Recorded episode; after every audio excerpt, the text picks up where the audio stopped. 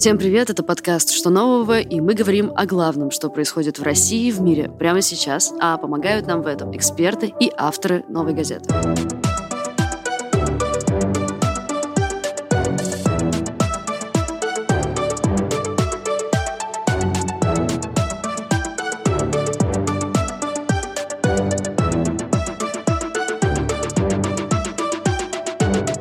Давненько мы не говорили про ковид. За это время накопилось уже несколько поводов его обсудить. Во-первых, конечно, новый штамм, э, омикрон, о котором непонятно примерно ничего, э, кроме того, что он вроде как очень опасен и крайне быстро распространяется. Во-вторых, вакцинации QR-коды, которые россияне воспринимают как прямую угрозу своей свободы, свободы выбора, и, в общем-то, выходят на протесты по всей стране, э, в том числе с такими лозунгами, как, например, QR-фашизм в России не пройдет. Врачи э, в отчаянии зовут антиваксеров э, в красную зону, но это не производит никакого эффекта.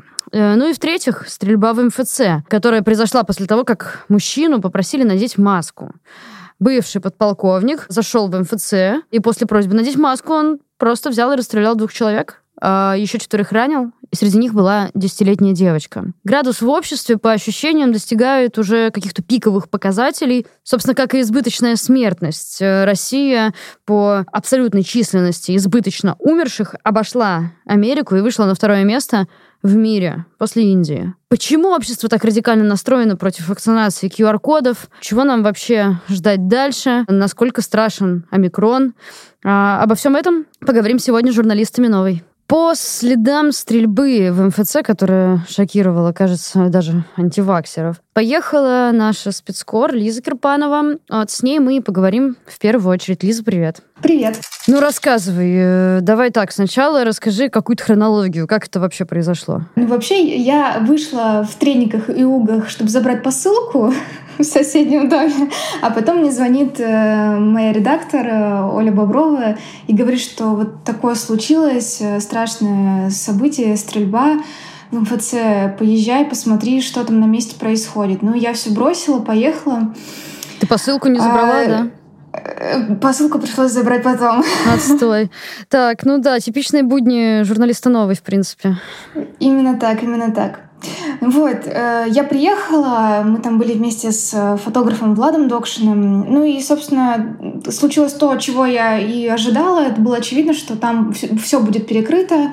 Э, вся территория, начиная от самого здания МФЦ до дома напротив и дворов, и дороги, была оцеплена красно-белой лентой. По периметру стояли полицейские в шлемах и э, жилетах с оружием. Никого не пропускали. Пропускали только свои машины.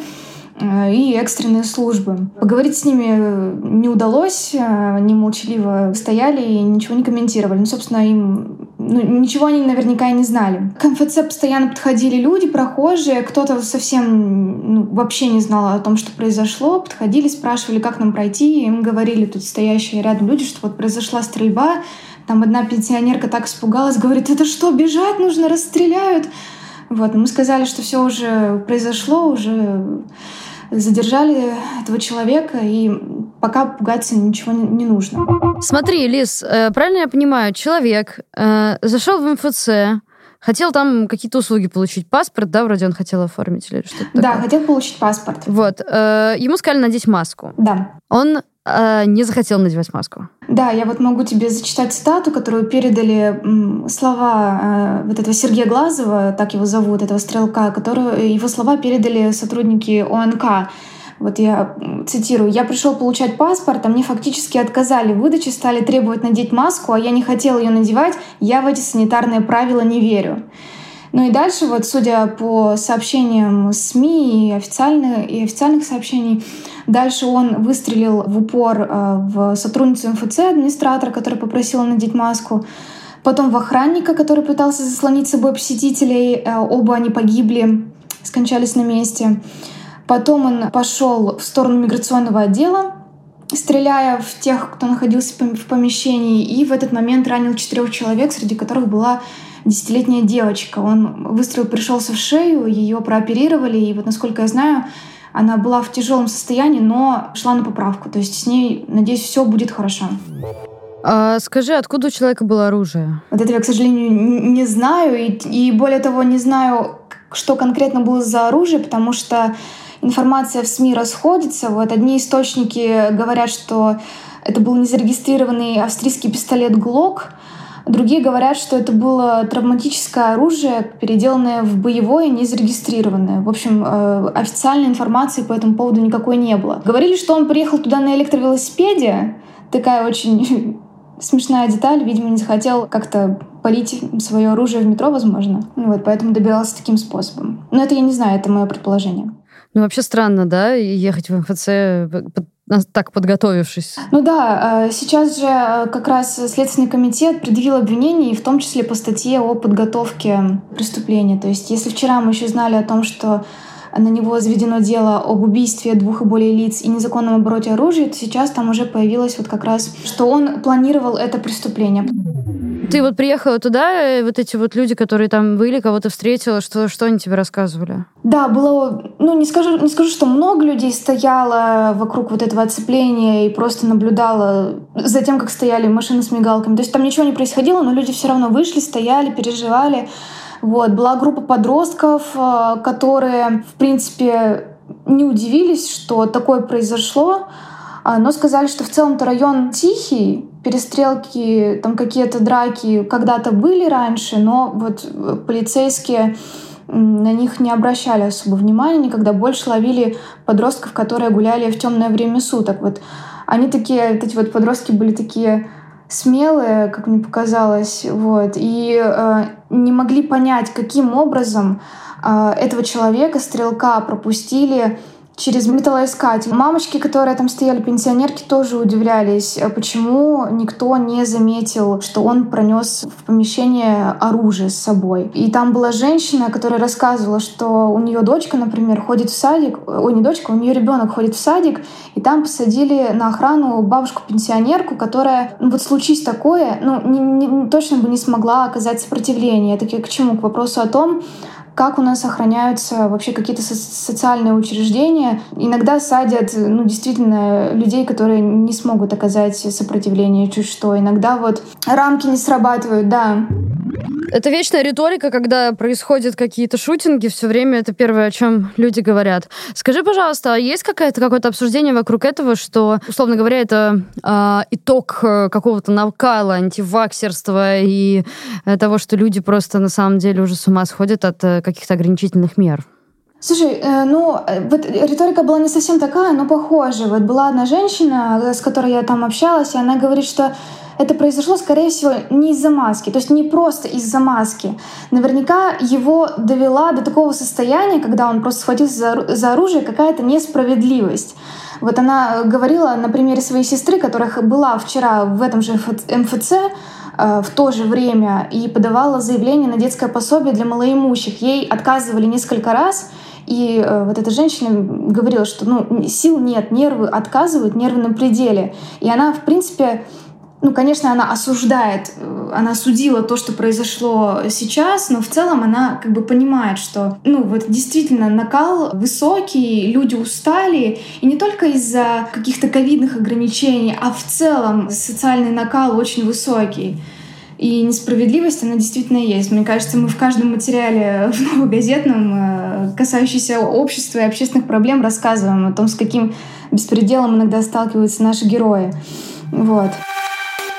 Главврачи ковидных больниц предложили показать антипрививочникам тяжело больных пациентов реанимации и морги. Помогло ли это? А, поговорим об этом с нашим старшим корреспондентом Наташей Глуховой. Наташа, привет. Привет. Расскажи вообще, в ответ на что врачи написали это свое коллективное письмо и как происходило экскурсия. Э, ну, смотри, да, э, главврачи написали письмо антипрививочникам, так называемым, э, в конце ноября. Оно было, в частности, адресовано ну, разным политикам, например, там, главе партии «Справедливая Россия» Сергею Миронову, Зюганову, лидеру КПРФ. Еще даже был вице-спикер Госдумы от «Единой России» Петр Толстой тоже был в качестве адресатов, да. Вот. А также разных там звезд, ну, типа актрисе Марии Шукшиной, известной своими постами в Инстаграме, которые тоже очень резко высказывается против вакцин. А, также там певицы были, типа Кати Лейли и, ну, ну, другие актеры. А, ну, подписали 11 главврачей, и в том числе среди них был а, главврач больницы номер 15 в Москве, ну, так называемая Филадовская больница. И как раз там вот и проходила экскурсия. И вот это письмо, оно и стало поводом для этой экскурсии. То есть, э, как я понимаю, вот э, некоторые там менее такие блогеры увидели возможность э, как бы возможно пропиариться за счет этой экскурсии. И вот и решили записаться, чтобы на нее попасть. Надо сказать, что 27 ноября была экскурсия. До этого дня не было никаких вот известий, что она будет. И мы узнали об этом ну, постфактум. То есть э, и вообще на вот эту самую экскурсию попали только федеральные каналы. Ну, то есть там первый, э, Россия, 20... Россия, кто-то а еще почему там так? был. Туда было невозможно попасть? Ну, нет, просто это было, не... это было неожиданно очень. Да, возможно, кто-то и знал, но вот э, мы не знали, и вот лично вот мы вот и многие журналисты, не знали, что это будет организовано вот именно в этот день, что вообще оно так вот как бы скоро будет организовано. Вот, и поэтому я э, общалась уже тоже вот с очевидцами постфактум. Но они мне тоже, тоже очень много рассказали. Э, ну, в частности, я как бы привела две точки зрения вот в своем материале. Я рассказала про одного антиваксера-блогера, вот, и про, вот я поговорила еще с врачом, которая непосредственно была вот очевидцем этих событий. Так, ну давай, рассказывай эти две точки зрения. Так, ну давай тогда начнем с э, врача. А, она попросила, ну, девушка попросила меня опубликовать ее слова анонимно, поэтому я не буду называть ее имя. Вот, но это врач, и она как бы описала так, что это абсолютно неадекватные люди, которые туда пришли и которых нужно сразу было там показать психиатрам. Ну, в целом, я видела записи того, что там происходило, и я с ней даже согласна, ну, если честно, потому что, ну, действительно, а, судя по записям, которые сами эти блогеры опубликовали, то есть там часовые были записи этой встречи, ну, а, правда, они там сидели на полу, они ругались с врачами, они откровенно просто вот на конфликт это все выводили и как-то, и это все записывали, то есть очевидно, что это было, они это все, ну, как бы разводили для того, чтобы потом это выложить в сеть, чтобы это все обсуждали, вот. Ну, ну в общем, я согласна, на самом деле, с врачом, они, ну, ну, мягко говоря, вели себя, ну, нехорошо. вот.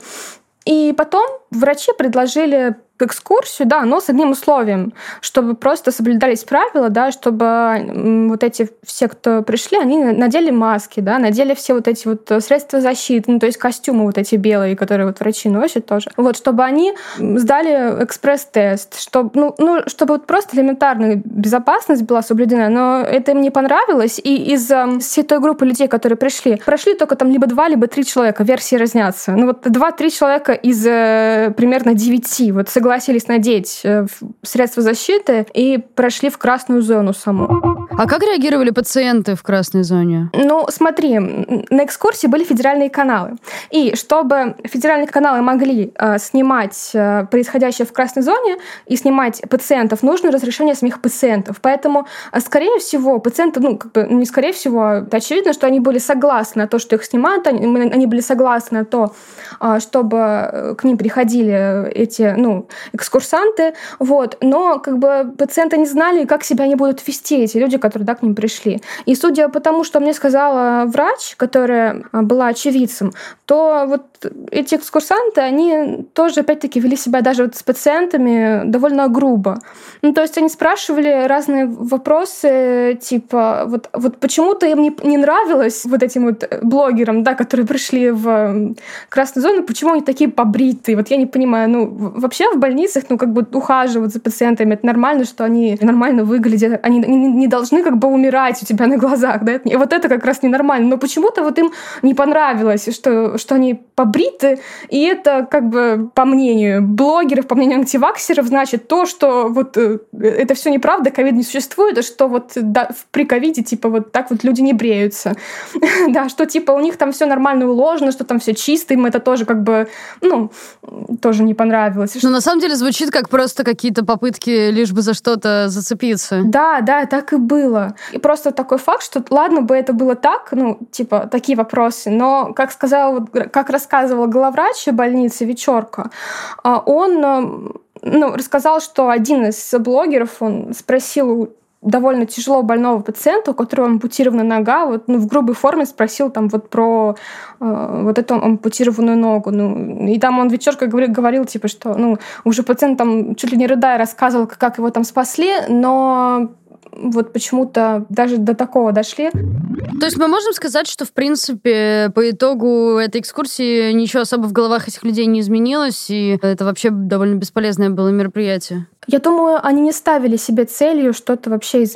чтобы что-то изменилось в их головах, чтобы они поменяли э, вот свою картину мира. Нет, это просто даже не было их целью, поэтому, конечно, нет, не изменилось ничего. На мой взгляд, ну, я не знаю, возможно, они реально не верят в коронавирус, возможно, вот до такой все, до этой вот извращенной степени. Но все-таки мне кажется, что ну, реально им нужен был, чтобы про них узнали.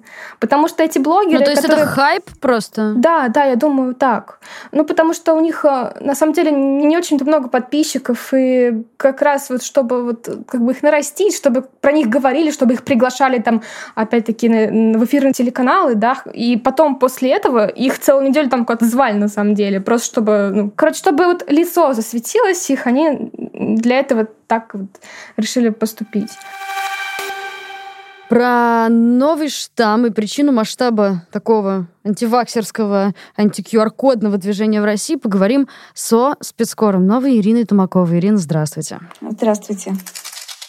Ну, наверное, давайте сначала про омикрон. Штука, про которую, мне кажется, вообще никому ничего не понятно, кроме того, что он какой-то жутко заразный, насколько я понимаю, и больше ничего. Что известно вам, а, чем он вообще опасен, чем отличается от предыдущих штаммов?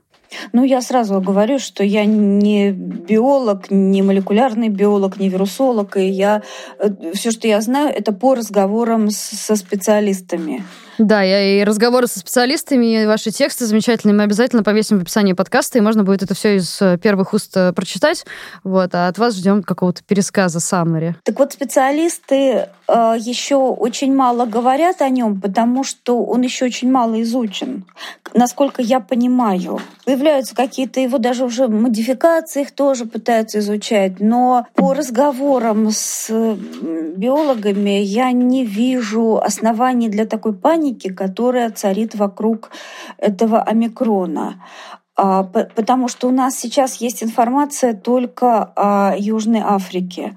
А, говорить о том, что омикрон заражает молодых, по модели Африки трудно, потому что там, в принципе, э, молодое, более молодое население, и, может быть, там старики уже и переболели и умерли от других штаммов или, или получили иммунитет.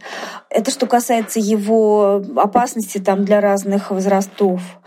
А что касается его заразности, в принципе, ну тоже э, мне даже трудно было это выяснить у биологов, потому что изучали его пока на примере Африки. Но у него Известно уже, что у него есть 32 мутации только в S-белке, потому что изучают в основном S-белок. Ну, все нужно делать быстро, а S-белок — это то, что на поверхности, это то, что нужно изучать для создания вакцин, ну и так далее. Это вот эти вот шипы. Эти 32 мутации направлены, как вот уже могут говорить биологи, на то, чтобы, во-первых, он уходил от вакцин, уходил, ну не от вакцин конкретно, а уходил уходил от иммунитета, э, учился его обходить. И, в принципе, это закономерно, потому что вирус эволюционирует, и он в процессе своей эволюции учится обходить угрозы. А иммунитет — это угроза.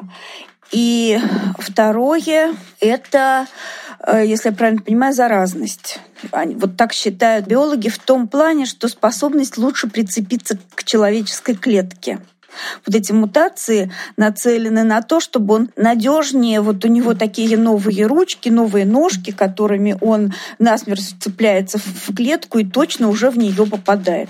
Видимо, это нужно было сказать в обратном порядке. То есть сначала он попадает надежнее в клетку, а потом он надежнее уходит от иммунитета. Но опять же, в какой степени он уходит от иммунитета, в, насколько он будет неуязвим для вакцин, э, для вот иммунитета, созданного вакцинацией там или э, перенесенной болезнью, неизвестно. Во всяком случае, это не было известно на тот момент, когда я говорила с биологами. Все это очень быстро меняется сейчас. В любом случае, существующие вакцины таким вот специальным способом проверяют на то, насколько они работают против нового штамма. До сих пор против всех появляющихся новых штаммов существующие вакцины работали, поэтому э, до э, разработки новой вакцины дело не доходило. Но здесь, конечно, э, биологи опаздывают, потому что появился вирус, пока там они все это проверили, пока все выяснили, он либо умер, как какая-нибудь там лямба, да, или бета. То есть, в смысле, он э, все перестал существовать, сам ликвидировался, нет его больше. Либо появился какой-то новый штамм, и нужно опять э, начинать эту проверку заново. Но я, в общем, в науку верю, и в каждый раз это происходит все быстрее. И вот сейчас э, создатели МРНК-вакцин говорят, что они готовы выдать на гора продукт новый, то есть запустить его в производство, точнее, через три месяца после того, как станет понятно, что нужна вакцина. Если это станет понятно.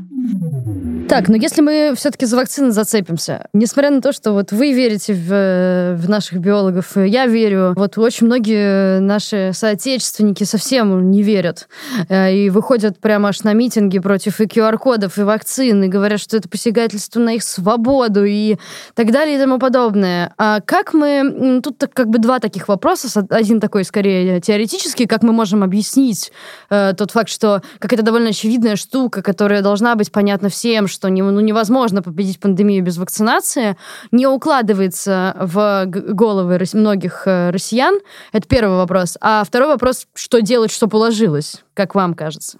Мне кажется, что сразу я на второй отвечу, что тут ничего не сделаешь, потому что это, это вот сугубо моя точка зрения, она не имеет никакого отношения ни к биологии, ни к вирусологии, ни к этому вирусу. Из наших людей так долго пропаганда, телевидение, развлекательные программы делали идиотов, старались привить им неуважение к науке, веру, наоборот, в какую-то полнейшую лабуду, что, конечно, люди науке не верят.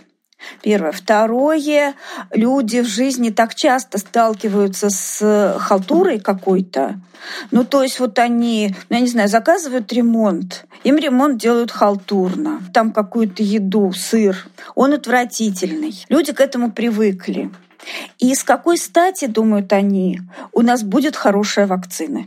Вот если все плохо, и в этом определенная логика есть, я их понимаю. С другой стороны, не факт, что эти люди согласились бы прививаться импортными вакцинами. Вот как они любят импортный сыр, не значит, что они полюбят импортные вакцины. Потому что здесь вступает уже другая логика. Вот мы готовы стоять к поясу Богородицы в очереди там много часов, потому что это, ну, это же проверено, это испытанное средство, правда, подтвержденное, с подтвержденной эффективностью, с клиническими испытаниями и так далее. А тут ведь непонятно, предъявите нам, пожалуйста, правильные клинические испытания, потом мы вам поверим.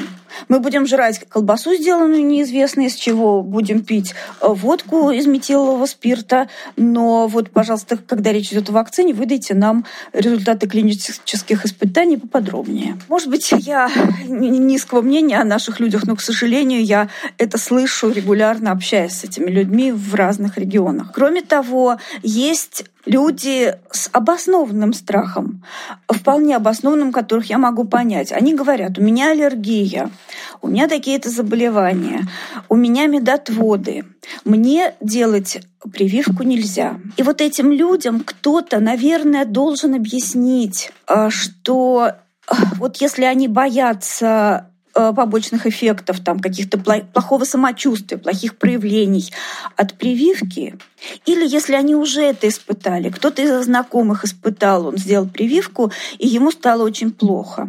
Так вот это надо умножить на 100. Вот так вот плохо такому человеку будет э, в случае, если он заболеет ковидом. Потому что именно для тех людей, которым противопоказаны, как бы, в кавычках я говорю, противопоказаны прививки, ну, я не знаю, в десятой степени э, противопоказано заболеть этим чертовым ковидом. Ну и уже известно, уже это сто-пятьсот раз подтверждено, что да, после прививки можно заболеть. Можно. Я подозреваю, что после прививки сама переболела, потому что и муж у меня переболел, и оба мы привиты. Но мы так думаем, ну, только по каким-то косвенным признакам, потому что болезнь у нас у обоих прошла совершенно незаметно. Но кто знает, что было бы, если бы вы не привились? Ну, именно. Просто у нас такой титр антител, такой совершенно бешеный, что вряд ли он э, может быть только после прививки. Ну, я уже не буду здесь подробности, но всякие есть признаки. Короче, э, да, люди после прививки болеют, но болеют, как правило, легко. Многие болеют вообще не замечая того, что они заболели. Переносят это легче, чем простой ОРЗ. Что касается QR-кодов... Вот, да, это интересно, потому что сегодня буквально появилась новость, что 70% людей отрицательно, прям строго отрицательно относятся к введению тех же QR в общественном транспорте, хотя это звучит как очень логичная мера. Я вообще категорически и яростный э, сторонник этих QR-кодов, при том, что я большой либерал, при том, что я очень дорожу своей свободой в чем угодно, но я считаю, что вот эта моя свобода заканчивается там, где начинается свобода других людей не болеть. QR-код — это ужасно приятно. Вот когда ты куда-то заходишь в парикмахерскую и кого-то не пускают, а тебя пускают, потому что у тебя есть QR-код, это жутко приятно. Это действует в во многих европейских странах. Я видела, как это работает в Германии. Люди не ропщут, совершенно э, нормально приходят, показывают свои QR-коды и продолжают есть в ресторане. Там, или их там запускают в какой на какое-то зрелищное мероприятие. Вряд ли немцы меньше ценят свою драгоценную свободу, чем россияне. Что-то мне подсказывает, что они больше привыкли к свободе. Но почему-то их это никак не ущемляет, они дисциплинированно прививаются и э, получают вот эти желтые паспорта. Но, но это же все-таки какой-то парадокс на самом деле. Вот то, что русские люди, в принципе, вот как это, знаете, в кавычках, хавают практически все, а вот QR-коды прям не Вот никак. это меня, э, это э, меня удивляет страшно. Значит, это еще раз, жрать мы можем. Да, Любое да, дерьмо, да. творожный продукт будем покупать и трескать. А вот вакцину нам вынь да положь проверенную. Нас могут насиловать швабрами в тюрьмах, и ничего, и нам, нам будут запрещать что-то читать, запрещать искать в интернете то, что нам хочется. Это нормально. А вот когда нас заставляют идти прививаться, чтобы не представлять угрозу для окружающих, это страшное ущемление личности, свободы личности. Аргумент у людей такой. Ну вот как же, если вы боитесь, если вы привитые, так боитесь нас непривитых, то нафига вам эта прививка? Значит, вы сами понимаете, что она не работает. Такая логика. Ее понять можно. В принципе, да, если я привелась, то почему бы мне бояться непривитых? Здесь э, смысл в том, что чем меньше в стране вот эта вот иммунная прослойка, чем яро, тем яростнее это не, не моя точка зрения. Я, нет у меня такого образования, чтобы э, самой сделать эти выводы. Но это такой, ну, хор совершенно хор в унисон биологов. Чем меньше иммунная прослойка в каком-то обществе, тем яростнее там вирус. Люди привитые э, носят в себе этот вирус гораздо меньше времени. Он в них гораздо быстрее погибает. Они гораздо меньше времени ходят заразными. То есть человек не привитый, он в себе будет варить, копить этот вирус, он будет у него там как-то модифицироваться, гораздо дольше он, он просто опаснее для окружающих. Кроме того, в стране, где вот эта вот тоненькая иммунная прослойка, больше вероятности, что будут появляться новые штаммы вируса, эти штаммы будут более опасными. И в конце концов, вот я не хочу, чтобы Россию э, обнесли, весь остальной мир обнес какой-то стеночкой, как чумной барак, только потому, что у нас здесь э, новые штаммы плодятся из-за того, что люди прививаться не идут. Вы слушали подкаст «Что нового?» Все упомянутые материалы мы обязательно повесим в описании подкаста. Там же ищите ссылку на нашу статью, э, где можно будет найти расшифровку подкаста. Мы стараемся делать эти расшифровки теперь каждому выпуску, чтобы э, для тех, кто не успевает или не может, или ему неудобно нас слушать. А так нас по классике можно найти на всех платформах для подкастов и на ютубе Новой газеты.